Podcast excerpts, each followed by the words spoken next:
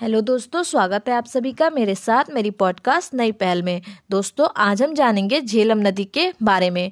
तो झेलम नदी सिंधु की एक महत्वपूर्ण सहायक नदी है, परंतु ये सिंधु से सीधे ना मिलकर के उसकी एक अन्य सहायक नदी चेनाब नदी से मिलती है, और फिर चेनाब नदी सिंधु नदी से जाकर मिलती है। झेलम नदी का उद्गम कश्मीर घाटी के बेरीनाग झील से होता है और बेरीनाग झील का उद्गम कश्मीर घाटी के दक्षिण पूर्व भाग में पीर पंजाल में बनिहाल दर्रे से होता है। यानी झेलम नदी का उद्गम बेरीनाग झील से और बेरीनाग झील का उद्गम बनिहाल दर्रे से होता है। झेलम नदी उत्तर पश्चिम में बहते हुए उलर झील में प्रवेश कर जाती है तथा फिर ये पीर पंजाल में एक तंग व गहरे गौर यानी महाखड का निर्माण करती है।